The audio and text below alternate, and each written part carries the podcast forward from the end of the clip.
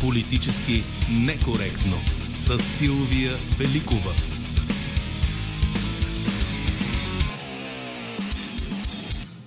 Редактор е Добрина Карамболова, звукорежисьор е Георги Чунчуков. За политически некоректно социалните мрежи се грижи Евелина Георгиева. Музиката избира Марина Великова и днес ще слушаме Адел. Новия албум 30 излезе преди броени дни и вече е хит.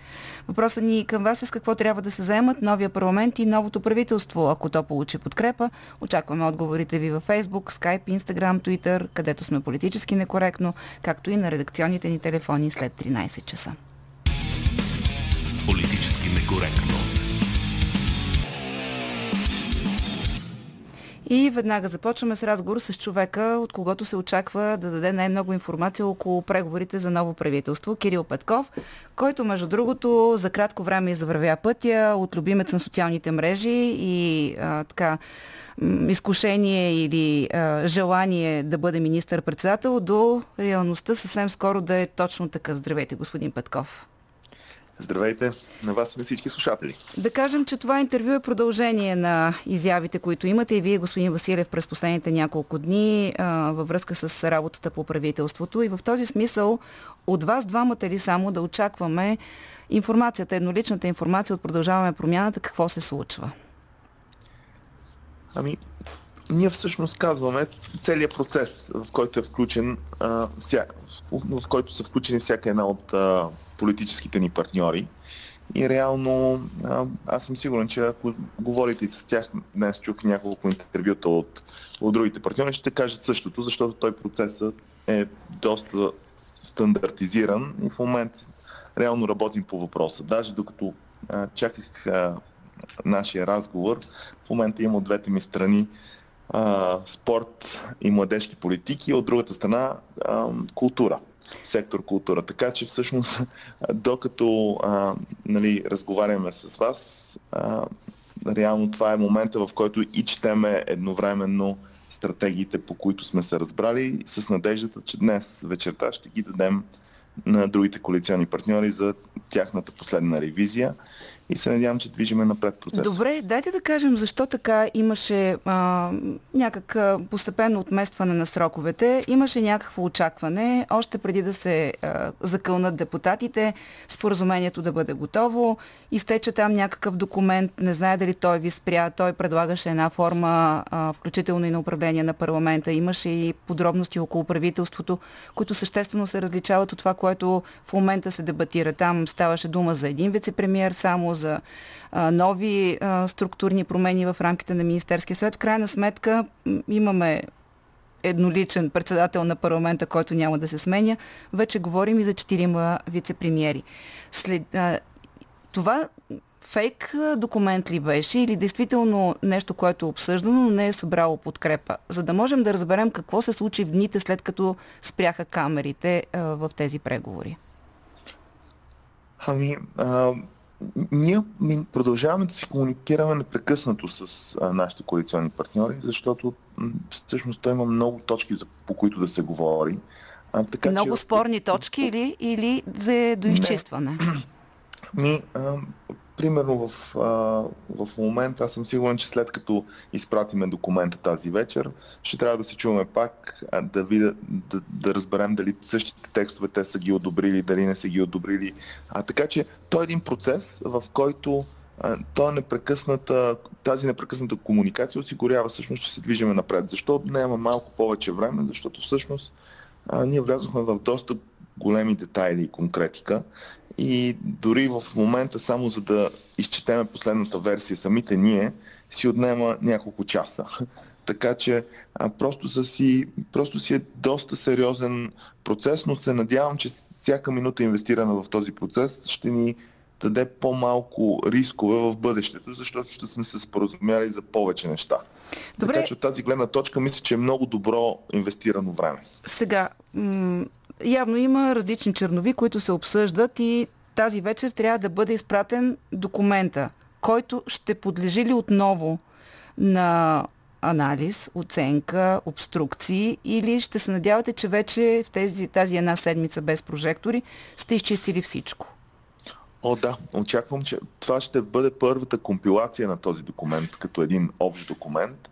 След това очакваме а, обратна връзка. Предполагам, че а, може да има допълнителни корекции към а, текстовете, от към най-малкото изясняване дали точно това са имали предвид техните експерти на другите коалиционни партньори. Така че очаквам а, да има допълнителна обратна връзка. След това очаквам този документ да бъде а, оценен на така вътрешно политическо ниво. Някои от партиите имат доста систематичен начин за а, приемане на Да, има насрочени форуми. БСП във вторник, Демократична България също казаха, че ще мине през техните а, форуми. Сега не знаем за, за има такъв народ там как действа системата, но вие предполагам, че поддържате връзка с лидерите.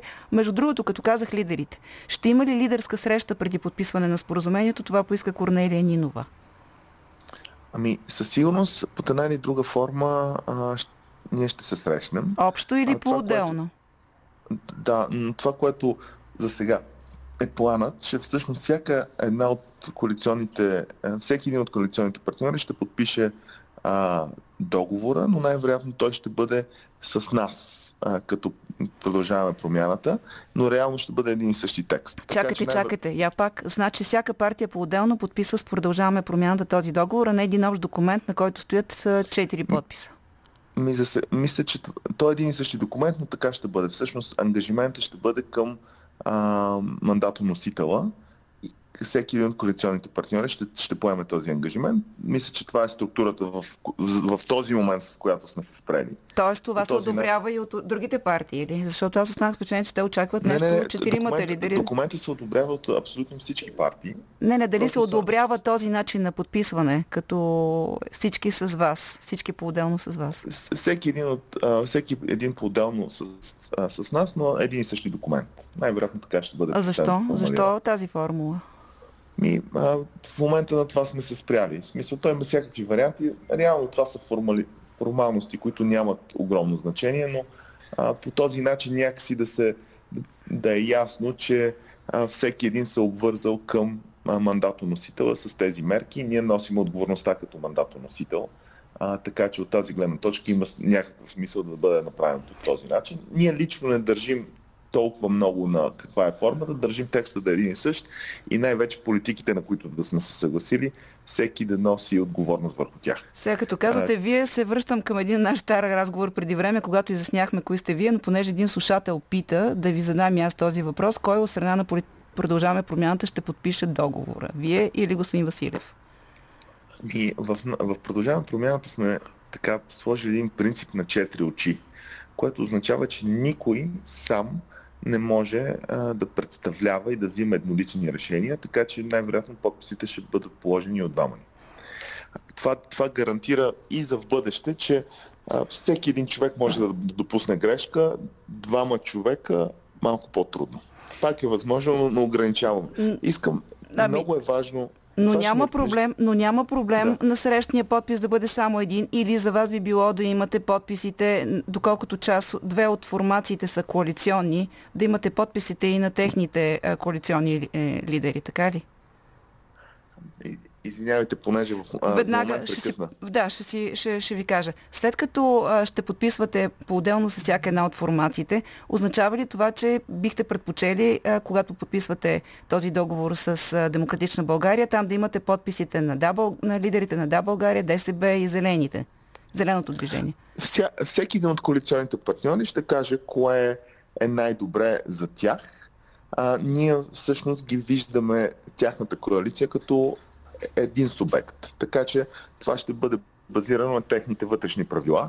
Както в нашите вътрешни правила имаме тези, този принцип на четири очи, ако те имат подобно нещо, няма проблем а, да, да бъде формулирано точно по техните вътрешни правила. Трябва всеки да се чувства напълно уважен и заангажиран за това, което подписва. Така Добре, че а как, съобразим. А как ще осигурите синхрона между а, тези три формации, които по-отделно ще подписват с вас? Защото те ще се съгласят за един, е, всяка една формация ще се подпише заедно с вас по този договор, но тя ще има някакви задължения към останалите. Ще има ли някакъв друг общ договор? Син, е, синхрона ще всъщност се организира и координира от мандатоносител. Всъщност това е, това е ролята на мандатоносител в случая да направи точно тази стиковка между отделните коалиционни партньори и за ангажираност и раздаване на задачи и очакване на резултати.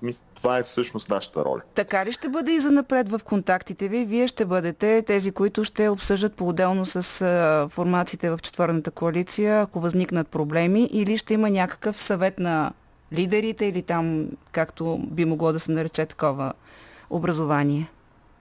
Ние даже предлагаме да имаме да имаме даже и съвет на експертите в, а, по теми, реално за бъдеще да продължим тези дискусии на ниво експертност и само когато има проблем, който не може да бъде решен от експерти, да се закачва на лидерско ниво.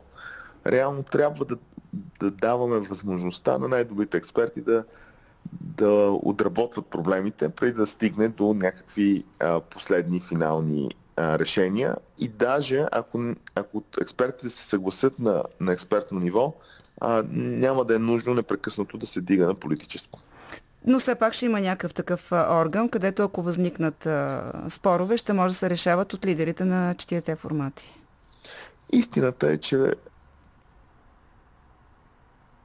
какво се случва? Да. Трябва ние непрекъснато да имаме а, така непрекъсната комуникация и, и да, ще сложим някакви формални методи как това да се случва, но тази комуникация трябва да тече непрекъснато, защото те ще бъдат толкова много въпросите, толкова много проблемите, че ако се изчаква някаква формализация на този процес, най-вероятно няма да е добре. Сега като казвате... ще е основен инструмент, за да държиме тази коалиция да работи заедно. Като казвате проблемите, имате предвид проблемите на държавата или допускате проблеми между проблемите партиите? На държавата. Добре, защото ако от сега мислите за проблемите между формациите, ще наистина не е добре.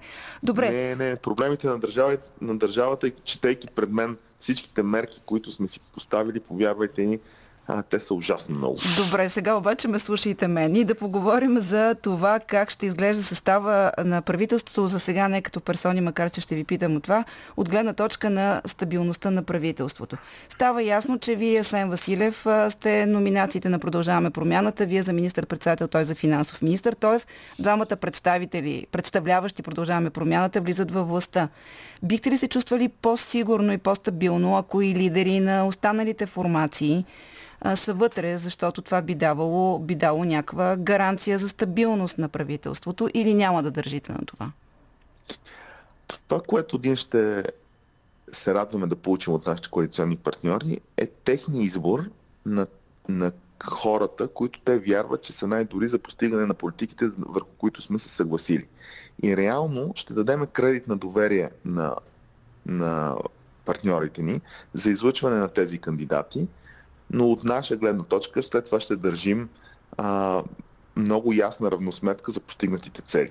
С други думи, а, прехвърляме до някаква степен инициативата за, за избор на хора към коалиционните партньори, но пък изискваме отговорността да бъде също а, ясна и точна във връзка с политиките и ясно казваме, разбира се, всеки един от партньорите го осъзнава, че независимо от кое, от коя партия е дошъл е дошло предложението за нечи министър, този министър в момента, щом стане част от изпълнителната власт, той става министър на България, а не министър на тази партия. Тоест няма да има вето върху имената, които ще дойдат от вашите коалиционни партньори. Ще ги приемете такива каквито са, с тази оговорка, че те ще си носят отговорността за политиката, която ще провеждат. Така ли да ви разбира? С, с, с, с ясната а, формулировка, че а, всеки, независимо каква роля взема във вътрешно-политическата си система на, на коалиционния партньор, ще носи пълната отговорност и ще изискваме резултатите, които бихме изисквали от всеки министр в този кабинет. Сега... Да, да, няма да налагаме наши мнения там, защото не искаме в един бъдещ момент да се каже ние имахме по-добър кандидат, но вие не се съгласихте. Хипотетичен въпрос, макар че някъде го мярнах в, в медиите. Ако има интереси към едно министерство, в случай ставаше дума за Министерство на околната среда, между другото даже се готви писмо в тая посока от а, природозащитни организации. Някой смята, че естествено това министерство трябва да отиде в демократична България, някъде друга да се твърди, че може би по-скоро е предназначено за БСП. Ако има две формации, които имат претенции към едно министерство, как се решава въпроса? Ами с разговори. А, с Има ли такъв разговори... случай в момента? Не, за сега нямаме. Това с Министерство на околната среда спекулация ли е, че сте мислили да го дадете на БСП, пък а, има хора, които смятат, че е за ДБ? Ами, нека така, понеже аз съм, така съм и обещал на нашите коалиционни партньори, че докато не подпишеме договора, няма да говорим за структурата на, на правителството, но нека така да кажа, в момента нямаме разногласия а, кой кое министерство а, очаква а, да, да даде своята номинация към него. Така че а, няма, нямаме такава разногласие. Хубавото е, че така, начина на разговори стана доста ясен. Първо, политиките бяха абсолютно прозрачни и на базата на тези политики ние продължаваме да си говорим доста често с всеки един от коалиционните партньори, за да поддържаме диалога и ако има някакви а, въпроси, различни мнения да бъдат обсъдени веднага. Как така че го... не, не правиме, не е толкова формалистично а, начина на комуникация. Това според мен е правилният начин в момента, за да може за късо време да достигнем до това правителство, което би трябвало да се излучи максимално най-скоро. Как си говорите на същия принцип, по който ще подписвате ли договора? Вие си говорите с всички, срещате се късно или рано с лидерите в техните централи или все пак има някакъв а, общ формат, на който си комуникирате дори и през а, възможностите, които пандемията предоставя онлайн връзките? Ми, нека така да кажа. А, говориме си по телефона, а, срещаме се, когато решим, че... Всички заедно виждали ли сте се, господин Петков? Моля? Всички заедно виждали ли сте не, се? Не, всички лидерите? заедно не. За сега ние, ние, ние реално ходим в, а, при нашите партньори. Даже това беше и така част от това, което искахме да демонстрираме, че въпреки, че сме най, а, с най-много а, гласове на тези избори, ние не изискваме те да дойдат при нас, ние сме готови да, да ходим при тях. С други думи, а, показваме начин на диалогичност, който се надяваме да бъде и духа на, на следващото правителство. Не е въпрос на, на сила и на налагане, а въпрос на комуникация и готовност за, за решаване на проблемите. Някой друг разтревожен, освен госпожа Нинова, която посетихте късно вечер, вече обяснихте защо. Имаше ли от другите лидери? Наложили ви се да ходите да обяснявате нещо на Христо Иванов и на Слави Трифонов? Срещали сме се а, не веднъж и с Слави, и с Тошко, и с а, Христо, и с генерал Танасов. Да, Те някакви просто... притеснения имаха ли от, от друг характер? Разбрахме, че Нинова имала притеснения за бюджета и за социалните на сфера. Те по някакъв повод търсиха ли ви да се видите? Друг техен си важен. Ми, не, не, то е доста дълъг процес. А, в, в всяка една от политиките, които сме обсъждали, а, ги обсъждаме какво се очаква, какво не се очаква, но, но във, всяк, във всеки един от тези разговори до този момент сме срещали конструктивно поведение, начин, диалогичен начин на разговор. Няма ли сме да чукна на дърво до този момент никаква криза в комуникацията. Добре, сега да кажем, а, а, чух ви при Мария Цънцурова тази сутрин го казахте, че няма да има квоти нищо, че един от участниците в преговорите обясни и за квоти на министерствата и очаквания имаше, че така ще бъде е, от гледна точка на тези под тях. Казвате, министъра си избира екипа и си работи с хора, с които може да работи, т.е. няма да има контролери от другите формации. Има ли опасност обаче а, това да бъде ползвано като аргумент, ако някой е недоволен да кажете, ми ето тя тази партия отговаря за тази политика и затова не ни търсете на нас отговорност. Защото, нали, все пак а, идват след време местни избори и там ще се цени кой какво е направил и как се е представил. Ми, то, това беше толкова важно да обсъдим политиките, които искаме да постигнем, защото в момента вече всеки един министр ще се изисква от него да постигне резултатите, на които сме се съгласили. Той не е свободен да прави това, което иска, а, а трябва да се, да се така, да, неговите действия или нейните действия да бъдат в рамките на коалиционното споразумение. От тази гледна точка, правейки го по този начин, много е важно всеки един министр да се чувства, че си идва с екипа, защото ако му се сложат чужди и, или различни, или хора, които той не познава или няма доверие а, като замминистри, разбира се, биха започнали и оправданията. А, не мога да свърша това, защото вашия замминистър, например, не си свършва работата. Така, а, аз като, ако съм в позицията на министър-председател, ще изисквам резултатите от всеки един министър и той няма да има това оправдание, защо а, не го е постигнал, ако не го е постигнал, защото той е имал пълния, пълния избор на своите замминистри. От тази гледна точка аз го усетих и като министър а, в Министерство на економиката. Единственият начин да постигнем резултатите, които постигнахме толкова бързо и да стигнем да сменим и нали, управ, управата на Българската банка за развитие и в ДКК и язовирите беше, защото аз си дойдох с екип. Ако, ако ми бяха насъдили нечи чужди замминистри, на които аз да нямам доверие, нямаше да постигне и половината от резултатите. Е, сега ще отворя една скоба и след малко ще я затворя, като казахте, като бях министър. Всъщност, нали, знаете, че според решението на Конституционния съд, вие не сте бил министър. Та не се сетих да ви попитам, има ли информация, дали някой е успорвал вашите решения, дали върнахте заплатите и защо по какъв начин се материализира резултата от това решение на Конституционния съд, освен че спецпрокуратурата удължи срока и може би около правителството ще каже какво ще се прави с вас. Не, до този момент нищо не е дошло до мен, което да се обжалвал или да има някакъв проблем. И... Аз, доколкото го оценявам, цялото нали, този шум беше така много силно а, експониран по време на предизборната кампания, което до някъде е и нормално, а, за другите политически сили да се опитват да, да го използват. Сега въпросът е дали вие сте си дал сметка за грешката си, защото а, е, имаше и коментари, че сте се заклел в Конституцията, която сте нарушил и те не идваха само от жълтите медии. Нека да кажем, че ако тях можем да ги игнорираме, политически изявления имаше в тази посока. Давате ли си сметка нали, за грешката си и така с ръка на сърце и с чиста съвест ли положихте клетва като депутат?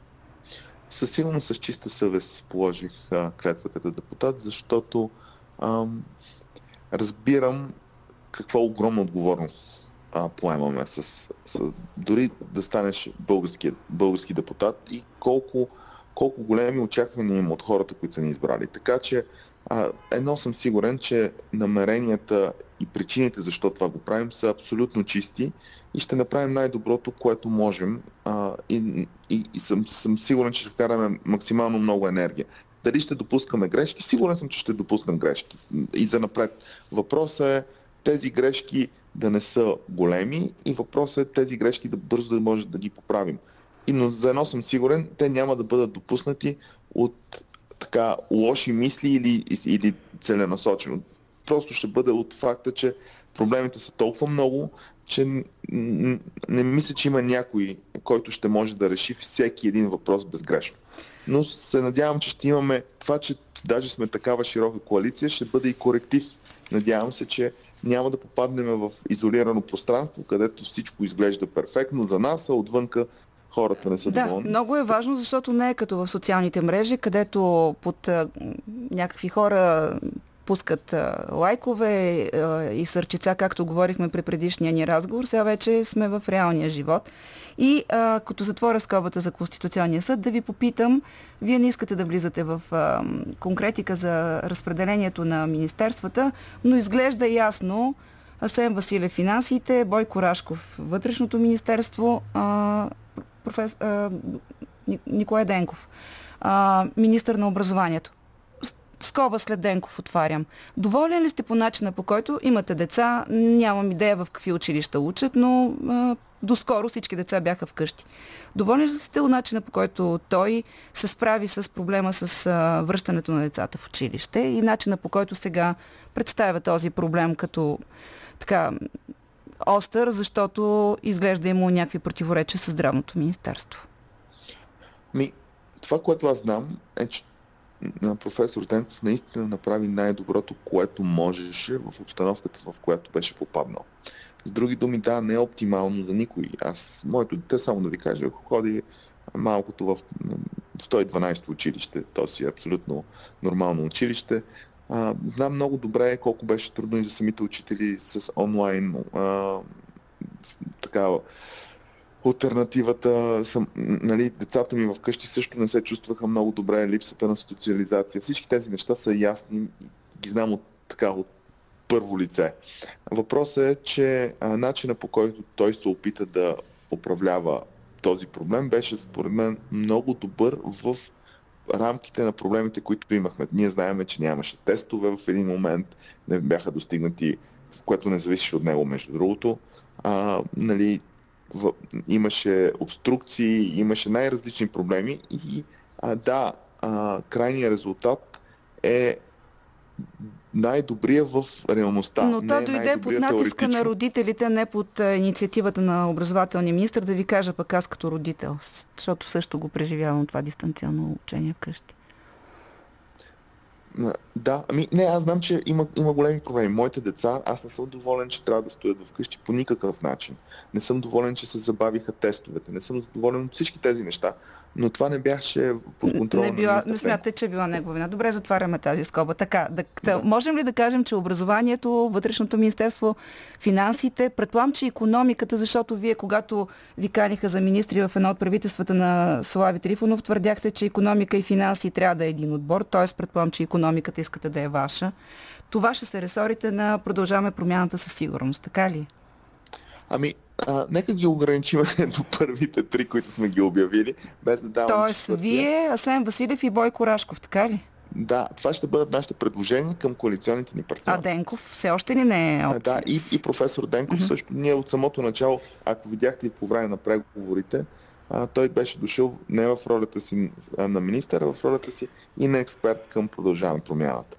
Така Тоест, че това е аз сигурно, лично много да. го уважавам като специалист, като учен, а, и знам, че човек е с най-добрите намерения за образователната ни система и знам, че е човек с възможности и капацитет да реализира много агресивната програма, която сме заложили за Сега, ако години. обаче казвате вие, че от, по ресорите, по които сте си разпределили в коалицията отговорностите, имената ще идват и ще се възприемат от всички останали, можем ли да кажем, че това са сигурни имена, имена и не подлежат на, на обсъждане? Може ли да има альтернативен кандидат за премиера, альтернативен финансов министър, альтернативен вътрешен от другите формации? Не, аз за това, просто понеже наистина искам да се придържам и така е нашата Не, само ми кажете да или не, може ли? Да, ами в този момент това са нашите предложения и ние очакваме, че тези ресори ще бъдат при нас. Добре. Но не искам да казвам нищо финално, защото финалното решение ще бъде взето в коалиционния формат. От тук нататък ние самите като коалиционни партньори трябва да се научим, и, и това мисля, че доста добре до този момент се получава, че а, работим заедно. Ние сме един отбор. Няма да има и, и трябва да си уважаваме нещата, които сме си обещали. Добре, да. а, приемам това. Ще се чувствате ли спокоен в едно управление с а, личности, с формации, с които имате някаква биография? А, спомням си а, колко дълго се обяснявахте там по повод, защо сте ходил при Слави Трифонов, после пък те повдигнаха въпроса за гражданството ви. Корнелия Нинова пък а, тръгна на война с президента, защото вие подкрепил и те са загубили. Имаше също квалификации по отношение на, на вашата формация. В Демократична България също е сложно, бил сте част от Да България някога. А, казвате ли сега, че миналото е зачеркнато, всичко е забравено, думите нямат значение и се гледа от тук нататък? Ми, това, което казваме, че проблемите, които имаме да решим, са толкова по-важни от всякаква лично минало и думи казани в миналото, че всеки отговорен човек в тази коалиция, мисля, че го осъзнава и всеки един в момента гледа само напред. Няма да... Тези лични а, истории са абсолютно... нямат тежест в сравнение с това, което трябва да направим заедно и никой не ни е избрал, за да да говорим за тях. А всеки иска да му се решат проблема. Даже вчера имах много интересен случай, където един възрастен а, човек, който ме среща по улицата, защото аз си хода пеша по тротуарите и, и ми каза, и понеже говорих по телефона и той каза, момче, не трябва да говориш по телефона, но, ходейки по тротуарите, трябва да ми решаваш проблемите, кой ще ми дигне пенсията. В смисъл, това е очакването от хората. Нали, Никой не знаете, очаква нещо друго. че имаше един премиер, който така вдигаше пенсиите, даваше а, помощи, а, обясняваше какво е направил фаст форма. Не знам, не, не, не изглежда, че свърши добре. Тоест, Не, аз ще се искам, пазите искам ли от да това? Кажа друго, че, че хората очакват от нас решаване на проблеми. Не очакват интриги, не очакват вътрешно политически а, игри, очакват решаване на проблеми. И мисля, че всички, всеки един от нас го осъзнава това и затова сме го приоритизирали като номер едно. Тоест, израснали сте всички, не само вие, но казвате и другите а, формации в бъдещата управленска коалиция. Сега, извинявайте, нали, наистина много трябва да се оцени и начина по който вие спазвате оговорките а, и известен а, романтизъм и ентусиазъм, който звучи, когато говорите и а, коментирате това, което трябва да се случи. Обаче, хайде да видим сега за този понеже казахте за човека с телефона, бяхте казал някъде, че ед- едно от трите най-важни неща за хората, с които сте си говорили по време на кампанията е било Гешев да си ходи. Сега готвите такава декларация, но да не се окаже, че само с декларацията ще си оставате, останете. Може ли на четвъртата година от управлението ви да не можете да отчетете този успех? Ми, това ще е провал в нашите планове а, а, и, и коалиционното споразумение включва факта, че ние трябва да имаме реформирано правосъдие в България и това ще бъде лош резултат. Така че това, това ни е цел и то, както и нали, а, самото име Гешев в момента е само част от проблема. Другата част от проблема е въобще как работи тази система. Как, как се избират магистратите. А, по какъв, и какви са атестатите за новите назначения. Въобще има, има много неща за решаване, но да, ако след 4 години завършиме този мандат и, господин Гешев си е там, не сме свършили а, добре работата според мен.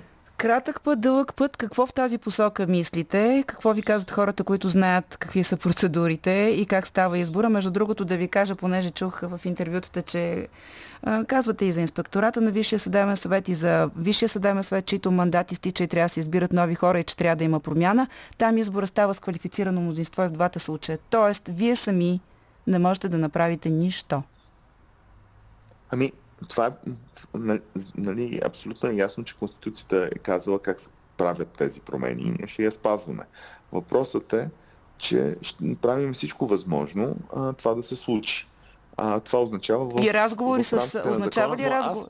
означава да. ли разговори с ДПС, с ГЕРБ, с Възраждане, за да осигурите квалифицирано мнозинство? Ами нека, нека така да кажа, а, а, оз- ако другите опозиционни партии решат, че искат да ни подкрепят в тези промени, нещата ще бъдат много по-лесни. Това няма две мнения. Но, но до този момент няма такава индикация, но бих, бих се зарадвал да приема подкрепа и от опозиционните партии, ако темата е, например, смяната на главния прокурор и смяната на системата, по който се интервюра и се избира главния прокурор. За мен не беше нормално, независимо кой е човека, да имаме един кандидат за една от най-важните роли в държавата. Сега това да не го абсолютизираме, защото в момента се избира председател на Върховния касационен съд и там само, има само един кандидат, но се твърди, че е най-добрият кандидат избран от съдиите, така че може би личността а, е тази, която определя дали едноличността в процедурата е проблем или не. За Цацаров... Аз вярвам да. по принцип, вя, извинявайте, Да. вярвам в, в, в конкуренцията, че винаги е по-добре. По-добре да има, дори да е Да, измамна. отколкото да... най- И най-малкото ние да може да изслушаме тези хора и заедно да... И обществото да чуе нали, какви са разликите. Не може за толкова важни теми да има само едно мнение и то да е на един човек, според мен. А, КПКОМПИ изглежда по-лесната задача, обаче там има един малко спорен а, ваш аргумент. Сега ще ми е любопитно да ми кажете дали а, имате подкрепата за нея. Разследващите функции на а, антикорупционната комисия, която може би ще се казва по друг начин след промяната, няма ли да създаде опасност от създаването на альтернативно разследване? Тоест това да, да не биде начин да заобиколите Гешев чрез вътрешен министр Бойко Рашков и ваша антикорупционна комисия, а, да се а, прави това, което в момента зависи само от прокуратурата. Ами не, няма да бъде. То няма да бъде паралелна структура с, прокуратура, с прокуратурата по никакъв начин. Единственото, което искаме да направим е тази агенция, е да може наистина да прави своите проверки и да имаме истински и реални открития на хора, които са корумпирани. А, а вече тези хора каква съдебна отговорност ще носят, това си минава през прокуратурата, която е единствения разследващ орган по Конституция. Така е. Да. Така че от тази гледна точка няма, няма противоречия, но едновременно с това КПКОМПИ не може да бъде само едно място, където се четат нечи декларации. Трябва да има и възможността за откриване на тези престъпления. Стига така, да не се злоупотребява и да бъде бухалка по начина по който това се говори за други органи. Последен въпрос, господин Петков, защото свършва времето и то е, би бил да обобщим и да дадем някаква перспектива реална, тъй като, както започна разговора, вероятно заради сложните преговори, сроковете се променят. Петък, този, който идва или следващата седмица. Кога смятате, че ще се гласува правителството? Т.е. кога ще имате готовност да върнете оползотворен мандат на президента? Ми за повечето ни цели имаме така оптимистична гледна точка и реалистична гледна точка. Кои са оптимистичната, оптимистичната ще е тази седмица да бъде а, гласуването. гласувано правителството, а реалистичната може би следващата. Добре, Кирил Петков, изглежда следващия министър-председател. Предстои да видим и от преговорите.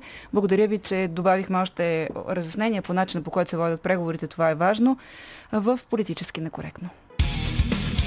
Политически некоректно. Дора Димитрова пише във Фейсбук, като всеки парламент най-важната задача е създаването на закони, на такива, които гарантират трети законност в обществото, справедливост за всеки, независимо от мястото в него. Мисля, че най-важната задача на парламента е сериозна ревизия на законите от последните 20 на години. Тези закони, за които хората казват върта ополе и според които съда не може да осъди никой престъпник. А, сега какво казвате вие? А, потиваме към телефоните и се надявам, че ще водим разговор а, без да оставаме в анонимност, така че здравейте, кой се обаща? Здравейте, госпожо Великова. Обажда се господин Георгиев. Здравейте. Много добре ме познавате, често ме цензурирате, но това е друг въпрос. Как точно а, първо, става това? Да ви, първо да ви поздравя. А, знаят, има записи, може да се прослушат. А, първо да ви поздравя с поканата на господин Петков. Обикновено казаните партиите, свързани с североисточната огромна империя. Сега за първ път каните... Наистина ли? Господин Петков пожелат. за ами, трети ами, основно, път... Основно, господин госпожа, Петков не, не говори за трети път в основно. политически некоректно. И не Моля само госпожа, той. Защо ме прекъсвате? Ама защото казвате неверни неща. Значи, говоря за предимни такива партии. Поканите много рядко. Поздравяваме, че сте поканили този човек. Браво на вас. Поздравявам ви, госпожо. Така, сега да ви кажа най-важното нещо, което ще стане от сега нататък и което всички българи трябва да внимават. Трябва да внимават да не стане подмяна в правовата система. Просто на сегашния прокурор да се сложи един друг прокурор, а правомощията му да си останат същите, които са едно към едно, почти 90% като руския прокурор в Русия. Такъв прокурор единствено в Източна България е в, е в България, в Източна Европа. Това не трябва да става. Не е само подмяна, а трябва да стане с подмяната и промяна на неговите правомощия. Т.е. той трябва да бъде контролиран от парламента основно. Добре, благодаря ви, не ви цензурирах. Моля ви, изчакайте един момент, моля ви, само едно нещо съвсем кратко допълня. Благодаря ви, че ме разбирате. Много ви благодаря, госпожо Грикова. Не, губите си времето в момента с благодарности. Кажете второто нещо. Така, да. така, второто нещо. Да ви благодаря, че преди две години, когато ние от правосъдие за всеки и демократична България протестирахме срещу назначаването на главния прокурор, вие ни отразявахте тогава. Спомняте ли си, а, дръпнахте а, прекъснаха радиото. Благодаря ви, че се обадихте. Няма така, да се връщаме госпожи... към минали въпроси, а, така че а, чухме вашето мнение. То е важно и наистина не бива, както казват, Иван да бъде заменен с Драган и да остане също толкова силен, както е бил до сегашния главен прокурор, но чуваме, че заявките са и за реформа в прокуратурата. Сега поех един разговор по скайп. Реджеп Картал ни се обажда. Здравейте, господин Картал. Добър ден, поздрави от Слънчева и студена Ирландия. Здравейте. Няма да обсъждам политическата обстановка в България, само ще ви помоля вас и Волгин. Когато някой се обажда и започне да, да раздава квалификации, кой е русофил, кой е русофоб. Ама човека ще каже, че съм го цензурирала, ако го бях спряла веднага. защото никой, никой не е опомощи да раздава квалификации. Те точно като какви ги раздават. Добре, добре, аз ви благодаря. Само по принцип да кажа, че бихме били доволни с Петър Волгин, ако е, и слушателите ни а, уважават изборите, които правим за събеседници.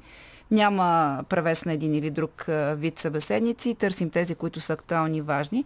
Имате ли да кажете нещо за задаващото се ново правителство, господин Картал? Аз съм казал в друг ваш разговор, че нищо добро не очаква българска. Защо? Нали са нови хора, млади хора? Еми, младите хора ние ги видяхме в предишните правителства и имаше една агенция миналото година, за, забравя как беше, която не агенция ми не могат да се сета, които събираха пари и си бяха назначили заплати по 20-30 хиляди лева млади хора, така че аз съм изразявал при вас. Добре предпочитате да се предпазите от а, коментари, да внимаваме, казвате. Благодаря ви. Драгомир Евгениев във Фейсбук трябва да помислят а, за нови работни места, да върнат моите хора в България, да махнат всички епидемични мерки, да върнат учениците в училище, да махнат вакцините и селените сертификати. Джорджио Пиколи Рибини. Рубини, отваряне на всички училища и университети без никакви условия за тестване и сертификати. Деян Гаджев, махане на всички мерки и закон против задължителното вакциниране. Доста еднотипни са очакванията по отношение на мерките на тези наши слушатели. Само, че да кажа, че по-рано днес Кирил Петков се обяви за зелени сертификати в парламента и призивите, които идват от новите управляващи във всичките етапи от части на това, тази коалиция са за това, че трябва да се спазват мерки и да се препоръча вакцинирането. Сега към телефоните отново. Здравейте. Здравейте, госпожо Великова. Здравейте. Вие сте, да. Мариан Димитров съм от Русе. А, мисля, че първата и постоянна задача на законодателната и на изпълнителната власт трябва да бъде намаляване на неравенство и премахване на бедността. Защото е, неравенството в България е едно към 200, най-голямо в Европа, а пък бедността, виждате, че около 50% са под линията на бедност. Това ще доведе до възстановяване на Конституцията, тъй като в преамбюла пише, че Република България е социална държава, а тя не е такава. За жалост обаче, както виждате, дори червената линия на уж лявата партия БСП не е този, това нещо, не е този приоритет, а е, неща, по които има консенсус като Македония и други, за които има решение на Конституционния съд, като Истанбулската конвенция. Всичко това обаче минава през първо през промяна на данъчната система за прогресивно подоходно облагане и също и за корпоративно такова прогресивно облагане. И за необлагаем минимум както за фирмите, така и за хората. Но като чуваме и това няма правителство да. няма да стане, С... защото целта е да правим капитализъм с човешко лице, с някакви такива подаяния, а не да променим а, системата, нямам пред а, економическата система, е, не виждам как може да стане социализъм, но поне може да стане нещо по-добро. Добре, разбрах ви. Все пак, нали, да изчакаме. Да, въпреки, че за данъчни промени защо не става дума, освен за социалния, за осигурителния прак, за, който, за което има и съпротива, но да видим наистина какво ще има в тези 180 страници договорки и доколко там а, ще присъстват въпроси свързани с социалната държава. Още едно мнение на наш слушател в Фейсбук, свързано с а, зеления сертификат и вакцините. Той ги определя като противоконституционни и смята, че трябва да бъдат премахнати. Това е Боян Витанов. Иво Христов отива към въпроса за съдебната реформа, да приемат изменения в закон на съдебната власт, който да предвижда като минимум прекратяване правомощите на настоящия състав на Висшия съдебен съвет и закриване на специализираните съдилища. Мисля, че има и такава договорка, която беше коментирана на срещата. Не съм сигурна, че точно ще се закрива Висшия съдебен съвет. Той така не, че мандата му изтича, но поне промяна на формулата се обсъжда. Валентино Гюлин, Гюелюм, Елмо, не знам, Валентина, по-скоро, която а, казва да започнат с голямо съкръщаване на чиновниците, тези, които останат да си плащат осигуровките. Така няма да се налага да се теглят заеми. Освен това, съд за големите кръци на еврофондове и бюджет и конфискуване на незаконните богатства са нейните препоръки към новата власт. И сега пак към телефоните. Здравейте! Здравейте! Чуваме ли се? Връща се гласа, нека да е другия а, телефон. Не, не по едни въпроси, които се чуха преди по време на катастрофата. Извинявайте, с, извинявайте. Започнахте малко от нищото. А кой се обажда? първо да кажа. Казвам се Лядо Ради и съм от Казанлък. Здравейте, кажете, слушаме ви. А, значи много грозно ми се стори. Жертвите още са на място на катастрофата и една госпожа от ГЕРБ веднага искаше оставката на управляващите. Говорите за катастрофата с гражданите на Северна Македония. Ли? Да, да, да, да. Значи жертвите още, още са Да. на, място, на, на мястото на катастрофата и, и веднага иска, те били, били дали оставки там и така нататък и така нататък, нали? Нека този, тези хора, които правят такива неморални деяния, да не бъдат допускани, да бъдат наказани за известно време, да не говорят по никакви медии. Това е едното нещо. А, второто, което искам още да предложа е, когато поканите някои, тези, които са още от началото на прехода, да, им се задава въпроса как мислят, дали те са, те са толкова години сте били в управлението, харесва ли им това положение, в което е сега българския народ? Това имам да кажа. Добре, Благодаря ви. благодаря ви. Аз ще се обадихте. Следващия ни слушател, здравейте. Кой се обажда? Здравейте, госпожо Великова. Здравейте. Доктор Водоров е на телефон. Здравейте. Слушаме ви. Здравейте. А, вижте, съвсем кратък ще бъда. Аз много пъти съм казвал тези неща. Нищо ново няма по слънцето в момента. Това е последният ешалон на Сорос, на сорос- соросоидите и на тези, които искат да я обсебят България. И Кое е това? най-брутален, Кое е това? брутален начин. Това правителство, така ли? Не, не, то аз не виждам да, да те да съставят свясно правителство, защото тези, които трябва да го съставят, те са били 30 години са се въртяли из властта, техните партии.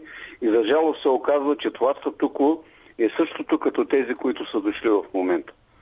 Не искам да бъда нито пророк, нито човек, който говори такива неща, но за жалост нашия народ трябва да разбере, че собствения гръб ще го почеше собствената му ръка. Ами той, А нали, пратеници, беше на глас а, преди, на, беше на избори, господин тук в Бодоров. продължение на 30 години не могат Господин. Бодоров, само преди две седмици гласувахме. Това Вижте, избраха българите. А, първо, моето лично мнение. Това, че са излезли толкова малко хора да гласуват, нищо легитимно няма. Значи това, че другите не са излезли да гласуват е техен проблем. Да са излезли да гласуват и да са избрали легитимно правителство. Е, да, Това е... ама за да не излязат да гласуват има причини, които Така са ли? много жестоки и много фрапантни. Така че... Винаги аз- има аз причини, лично когато не виждам искаш да си свършиш Това, което трябва да стане, че ще стане и пак ще се завъртим в омегосани. Добре, това е вашата прогноза. Благодаря ви да чуем още един слушател. Преди това само Тих- Тихомир Атанасов от Скайп да добавя. Избирателите на мнозинството си купиха котка в чувал и я монтираха на върха държавното управление. Е неговия коментар по повод очакванията ни към новата власт. Здравейте, вие сте. Ало, здравейте, госпожо Великова. Здравейте. Младен Димов от София се обажда. Слушаме ви. По изявите на този млад човек, този харвардски отличник, Кирил Пиков, разбирам, че дълго няма да я кара това правителство. Той още от самото начало, щом като прави така, че ще сключва договора по-отделно с всеки от участниците, без да има общо споразумение, това означава, че някои от партиите, от някои от участниците в тази коалиция ще имат особено мнение, по някои неща няма да се съгласят и скоро ще пламне спора между тях и това правителство ще падне. Въпросът е на няколко месеца да издържи. Добре, кажете Но- обаче, докато не падне, какво трябва да свърши непременно? Така, по това време една ключова роля трябва да изиграе нашия президент на републиката, господин Румен Радев. Той вече има екип от юристи, които са направили всички неща по закони и така нататък. Например, изборният кодекс да се промени така, че такива недоразумения да не влизат в парламента ни. Така, сега, благодаря ви, че се обадихте. Само да кажа, че президента няма законодателни правомощия. По друго, освен промяна в Конституцията, изборния кодекс, ако трябва да се променя, за да възпре някого, трябва да го направи този парламент, който вие очевидно не харесвате. Добавям само бързо още три мнения. Цветан Мънгов, новия парламент трябва първо да се позиционира по македонския въпрос. Това е безспорен приоритет. Ще има ли нови моменти или извой във вътреш, външната политическа парадигма?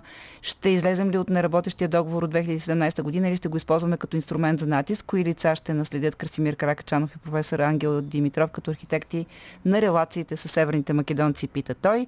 Иван Петков, бюджет и плана за еврофинансиране на кризата, за което тотално закъсняхме. Има ли финансиране? Ще се покрият политиките, които са най-належащи, смята той. Пепа Борисова. Разчистване и съкръщаване на администрацията. Между другото, много, много от нашите слушатели обръщат внимание на администрацията. А за парламента, правосъдието, по-конкретно прокуратурата е лаконична тя.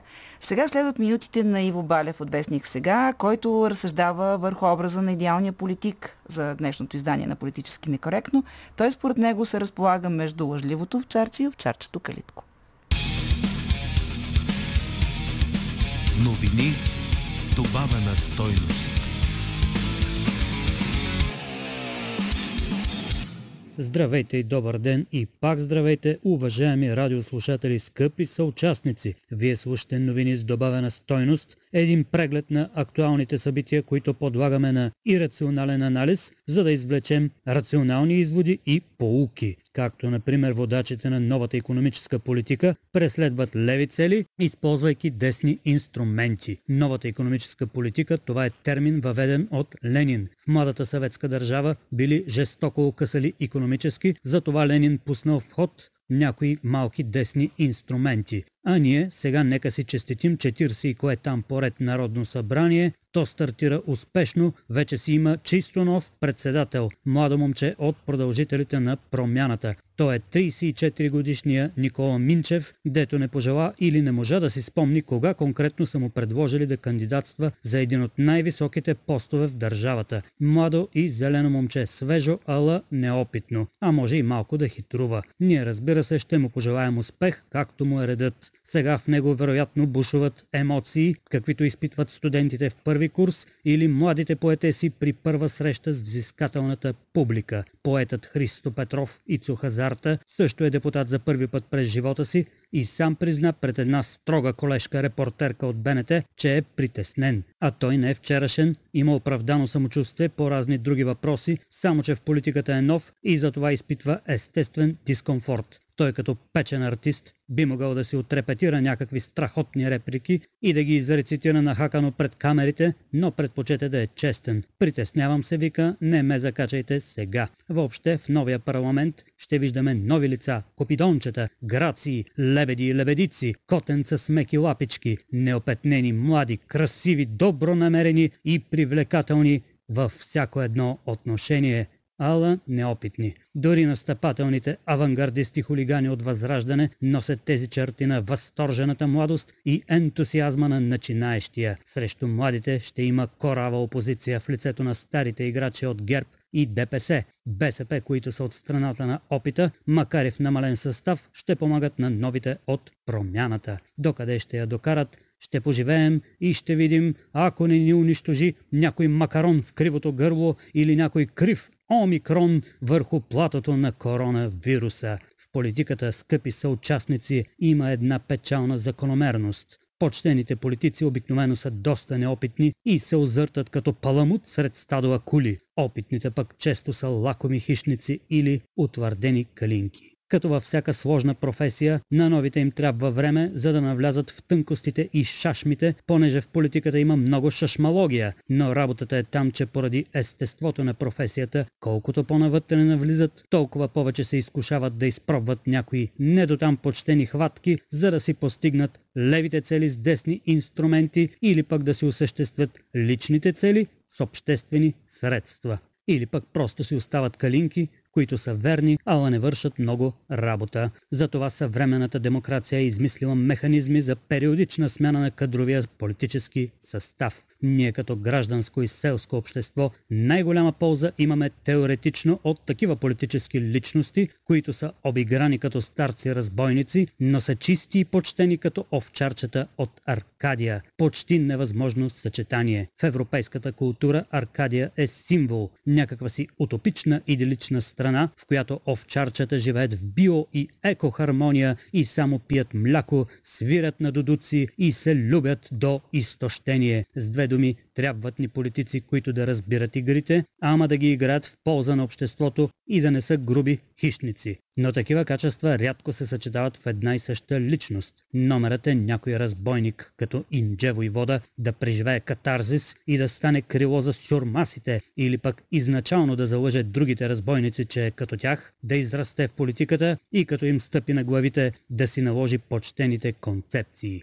Долу-горе на такива настройки преди години Бойко Борисов беше посрещнат с голям ентусиазъм в българската политика. Приличаше на малък разбойник, който прави пакости, но така чаровно лъже, че лелката в детската градина даже му дава допълнително и не може да му се нарадва. Това с послъгването е възприето в политиката от най-дълбока древност. Бай Платон още преди 2500 години постулира, че на един държавник е позволено да лъже, когато е за доброто на народа. Но никой друг не трябва да ползва този инструмент. Това го пише дословно в трета книга от Държавата. Пак от тия древни времена е възникнала и концепцията, че народният водач е вид пастир овчарче. Така че идеалният политик не трябва да е калинка или калитко в смисъла, който влагаме днес. Сега, например, наричаме калитковци хора, които не са особено сръчни и съобразителни, макар че героят, от когото произлиза нарицателното, е по-различен. Овчарчето Калитко е персонаж от детски социалистически роман, изобретателен младеж, малко нещо хитър Петърчо на партизанското движение. Лъжливото овчарче пък, знаете, лъже един-два мандата и на третия вече никой не му вярва, дори да говори истината. Отказаното до тук вадим едно обобщение полука, че идеалният политик на всички времена е умерено лъжливо овчарче, което знае да върти гегата и да пердаши хищниците, но знае и да свири омайно на вълшебния дудук и да пасе овцете по най-хуманен начин. В наши дни обаче човешкото стадо е изпълнено с най-ярки индивидуалности и става все по-трудно да се обгрижат всички претенции. Овцете са непрекъснато недоволни, че даже искат и справедливост. Но тая работа с справедливостта в политиката още Платон я оплескал. Той има един такъв постулат. Във всички държави, казва той, под справедливост се разбира едно и също, а именно това, което е изгодно на съществуващата власт. А властта, това е силата. И ако разсъждаваме правилно, излиза, че справедливостта навсякъде е една и съща. Това, което е изгодно на най-силния. Препускаме по вирусното плато насред економическото блато. Живеем си щастливо и богато и си говорим глупости за Платон. Новини с добавена стойност.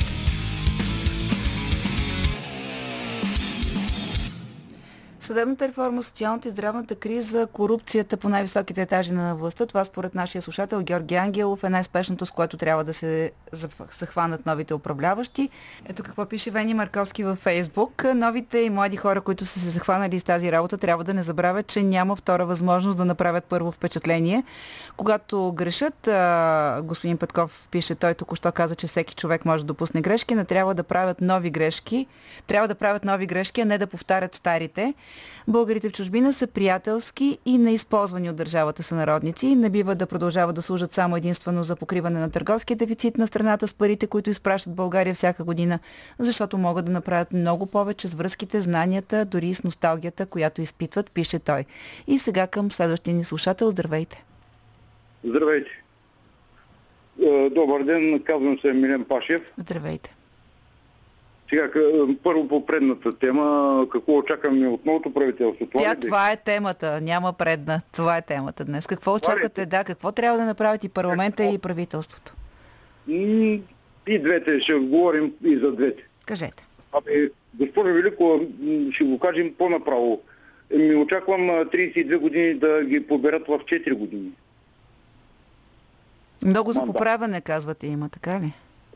Много, би прикалено много. Uh-huh.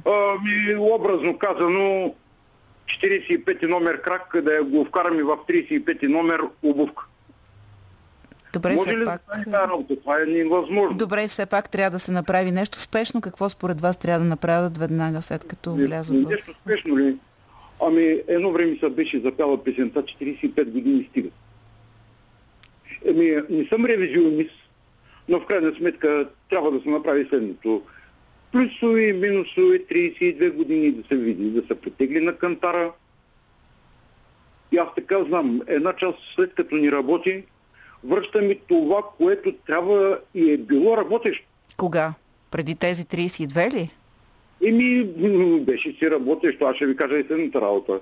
Е, всеки вика, ама малки биле заплатите. Ще ви прата фиш на майка ми и на баща ми. Работиха в... Вече това предприятие не съществува. Така можем да говорим и в бившо време.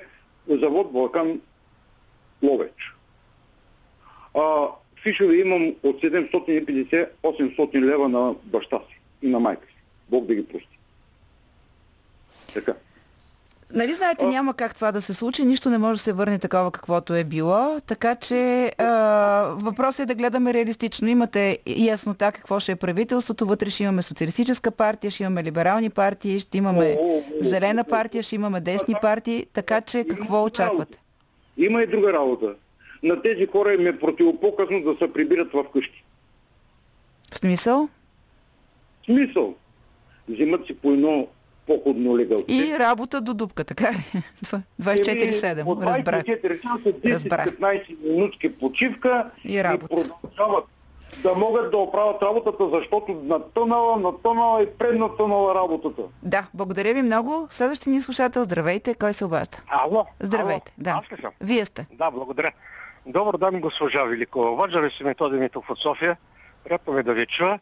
Ами по темата, аз имам голяма надежда в тези две момчета, в Кирил а, Петков и този Асен Василев.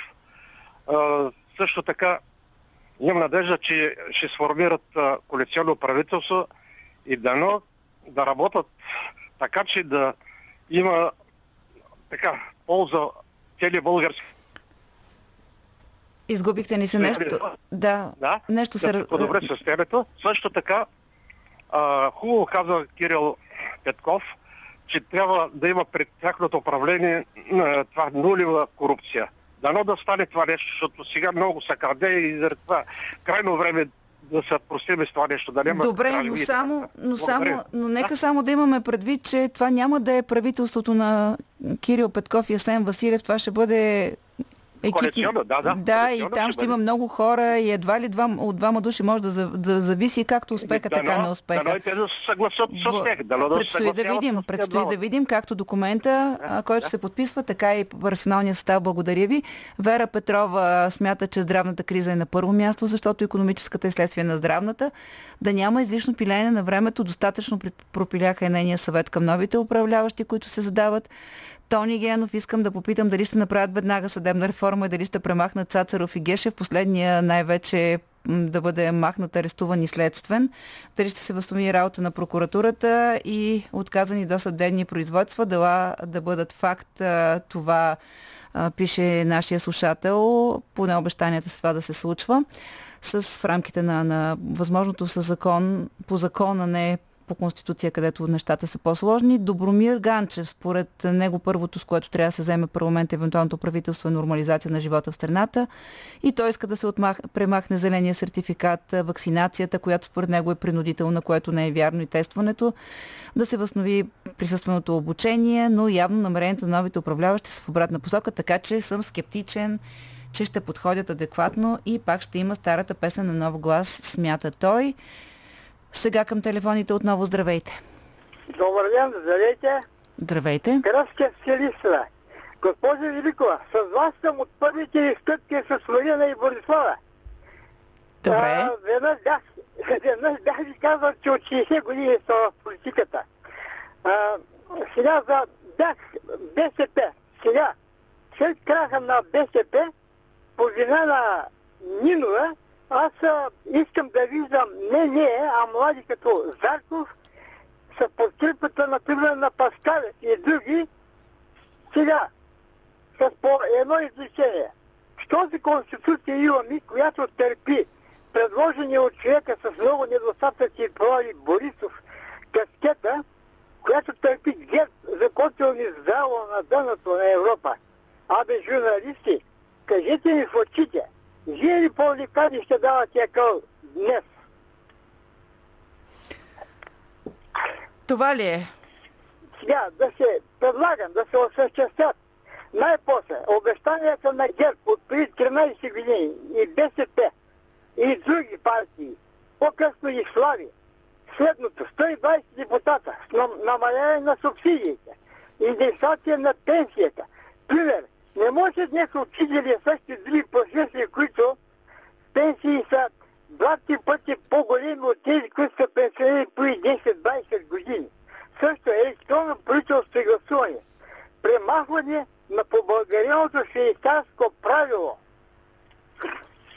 Добре, разбрах ви, благодаря. Някои от нещата, които предлагате, могат да станат и в това този парламент, ако има съгласие за това. Други обаче, даже някои от тях искат и Велико народно събрание, така че най-вероятно няма как да се случат. Димитър Тодоров, добавям с мнението му във Фейсбук, първото с което трябва да се вземе правителството е да измете всички гербаджи от министерства и ведомства, за да не саботират работата на новите управляващи. Какво смятате вие за първите действия на парламента и на новата власт, която се кове в момента? Питам следващия ни слушател. Здравейте. Здравейте! Обажда се Иванка Георгиева от село Динката? Аз съм тази, която по телевизиите да където ни изгорят и запалиха къщата. Стрелеца пак си стреля.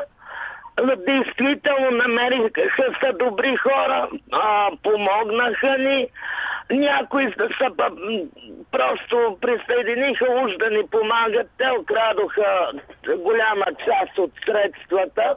Кажете какво искате от нас? искам- Какво да направим? Моля? Какво очаквате от нас?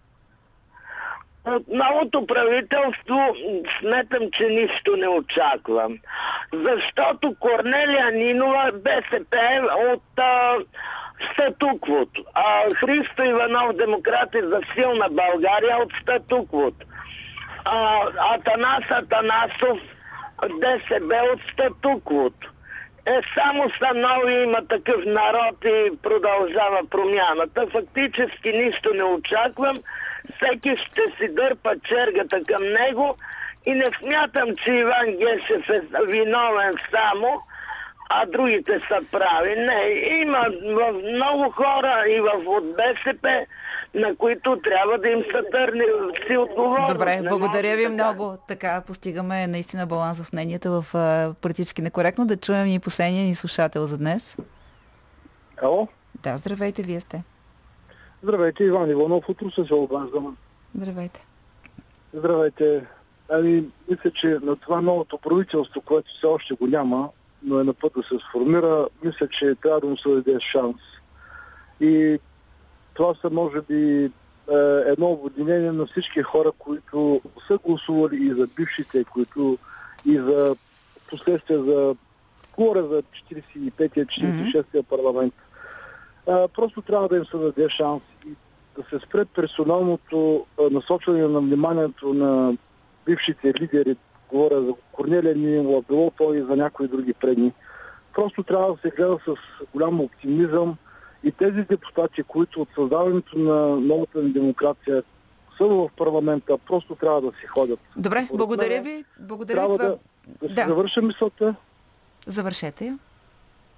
А, мисълта ми беше да си- всички а, на отговорни длъжности, било то президент, било то депутати, трябва да са максимално по два мандата, за да има нови идеи и нови надежди. Добре, Благодаря. благодаря ви, аз че се обадихте. Това беше последния слушател в днешното издание на Политически некоректно, с когато се свързахме по телефона. Добавяме последното мнение от Фейсбук на Йордан Куртев, който казва да оправят несправедливата пенсионна система. Тя е най-вече а, за тях, държавните служители, някой може да направи почти две пенсии, излиза, че са най-работни, а през целия си трудостаж да не са произвели нищо за пазара, нали уж държавната работа не е добра, пише той.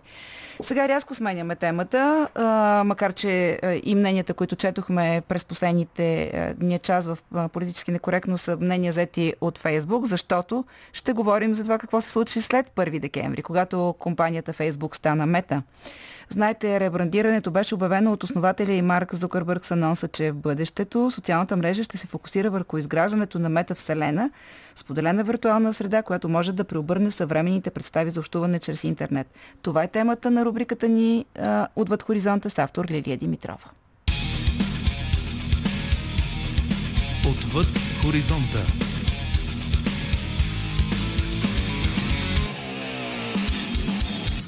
Ако се чудите как ще изглежда интернет в бъдеще, Марк Зукърбърг вече намекна. Нещо повече, дори прекръсти компанията си и обяви, че ще изгражда следващата версия на световната мрежа, а именно метавселената. Думата, която всички спрягат. Metaverse. Освен смяната на името, Фейсбук обяви, че пренасочва усилията си от социалните мрежи, бягайки от критиките, които те предизвикаха от страна на регулатори и защитници на личните данни, към изграждането на, по думите им, успеха от мобилния интернет. Място, където можете да учите, работите, пазарувате, да се срещате с хора, играете и творите в изцяло реализиран, споделен и свързан виртуален свят – Поразтърсената компания дори промени името си на Мета, за да подчертае новия курс, който поема.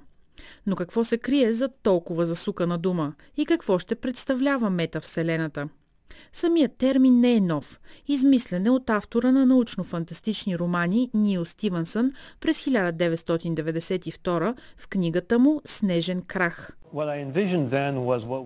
Това, което си представях тогава, днес наричаме онлайн 3D свят с множество участници.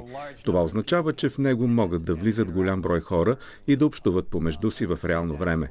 Видяхме го на практика в много игри, но сега идеята е този свят да не е само на екрана на компютъра или игровата конзола, а да е 3D виртуална реалност, когато сложите очилата. Сега, близо 30 години по-късно, метавселената напуска научната фантастика, за да се превърне в реалност. Каква обаче ще е основната разлика между днешния мобилен интернет и бъдещата версия, обяснява Марк Зукърбърг.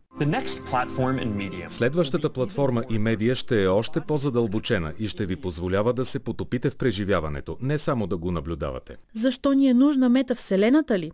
След избухването на COVID-пандемията, технологичните компании се опитват да отговорят на нуждата от онлайн общуване, но по-пълнокръвно, по-близо до истинския живот. Мета обещава да предложи точно това – усещането, че споделяте физическо пространство с други хора. Ще виждате лицевите им изражения, езика на тялото, може дори да виждате дали имат печеливша ръка в игра на карти. Ще съдържа всички фини знаци от общуването ни, които днешните технологии не могат да предложат. Идеята е, че като си сложите очилата за виртуална реалност, ще прекрачите в онлайн света – за да усили чувството за реалност, Мета ще разработи очила и слушалки с сетива, копиращи лицевите изражения, гласовите данни и жестовете. Но и това не е всичко. Те работят по технологии, които да създават смесена реалност. Представете си как работите на виртуалното си бюро с множество екрани и в същото време виждате истинското бюро толкова реално, че може да вземете химикалка и да напишете нещо без да сваляте очилата за виртуална реалност. Освен да се забавлявате, общувате, пътувате и пазарувате във виртуалния свят, ще можете, например, да си купите виртуално произведение на изкуството и да го изложите във виртуалния си дом. Компанията обяви и амбицията си да впрегне европейския талант в изграждането на метавселената. Ще бъдат разкрити 10 000 работни места в Европейския съюз, заделени са и 50 милиона долара. В прес-съобщението на Мета се казва, че Европа е страхотно място за инвестиции, защото има голям потребителски пазар, първокласни университети и най-важното – таланти от световна класа. Европейските политици играят и ключова роля в оформянето на бъдещето на интернет и се стремят да заложат в него европейските ценности, като свобода на изразяване, прозрачност и човешки права.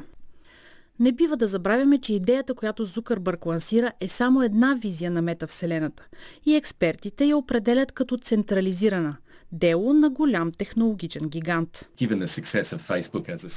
Предвид успеха на Фейсбук като социална мрежа, можем да се досетим, че версията им на метавселена и услугите им няма да са децентрализирани.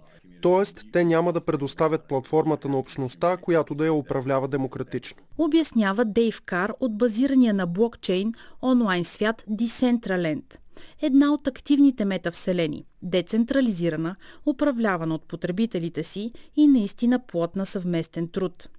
Още примери са игри като Fortnite и Roblox, както и платформата Втори живот, която има близо милион потребители в пика си през 2007 година.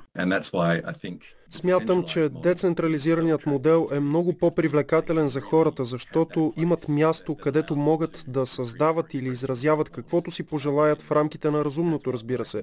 Това ще е основната разлика между отворените метавселени и изживяването, което ще предложи Фейсбук. Мета обаче рискува да пренебрегне най-съществената характеристика на метавселената и предстоящата промяна в поведението на потребителите, ако не създаде инструменти за цифрова собственост, смята пионерът в сферата на виртуалните светове Яд Сио. Това, което прави Фейсбук е фалшива метавселена, освен ако компанията обясни как можем наистина да притежаваме неща в нея. До тогава това е просто Дисниленд. Това е хубаво място, където искаме да прекараме известно време, но не и да живеем. Това не е място, където можем да изградим истински бизнес. Примерите за високия интерес към придобиването на собственост в виртуални светове стават все повече, като наскоро виртуален парцел в Decentraland бе продаден за 2 милиона и 400 хиляди долара. Се обяви, че ще е първият град в метавселената. Управата на южнокорейската столица ще организира културни и музикални събития в онлайн света. А Барбадос ще е първата суверенна нация с посолство в метавселената. Външното министерство на островната държава е изключило договор с Decentraland за създаването на цифрово посолство.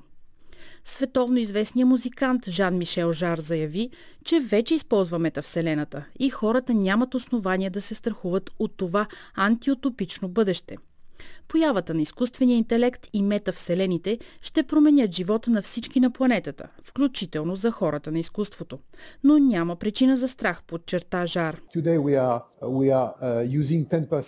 Смятам, че днес използваме едва 10% от мозъка си. Ако изкуственият интелект или алгоритмите и роботите ни помогнат да използваме и останалите 90%, тогава очаквам да имаме много добра музика, филми и романи. Бащата на термина Нил Стивенсън обаче не е особен оптимист за интерпретацията, която технологичните гиганти ще предложат на измисления от него свят. Предстоят ни няколко трудни години, защото хората изгубиха доверие в обществото, институциите и демократичните ценности, смята Стивенс. Всеки път, когато нова медия за общуване влезе в употреба, много бързо за нея се закачат лоши играчи, които я използват за да създават проблеми. На мета ще е нужно поне десетилетие, за да съгради виртуалния свят. Предостатъчно време, за да си отговорим на въпросите. Каква точно онлайн вселена искаме да населяваме? Каква част от живота си искаме да пренесем в 3D света? И къде теглим чертата между истинския живот и виртуалната реалност?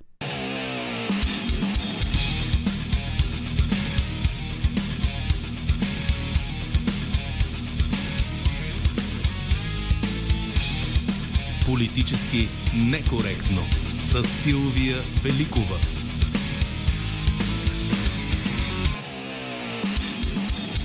За предаването работиха още и Лилия Димитрова, Добрина Карамбелова, Георги Чунчуков, Иво Балев, Евелина Георгиева и Марина Великова. Хубав ден от нас.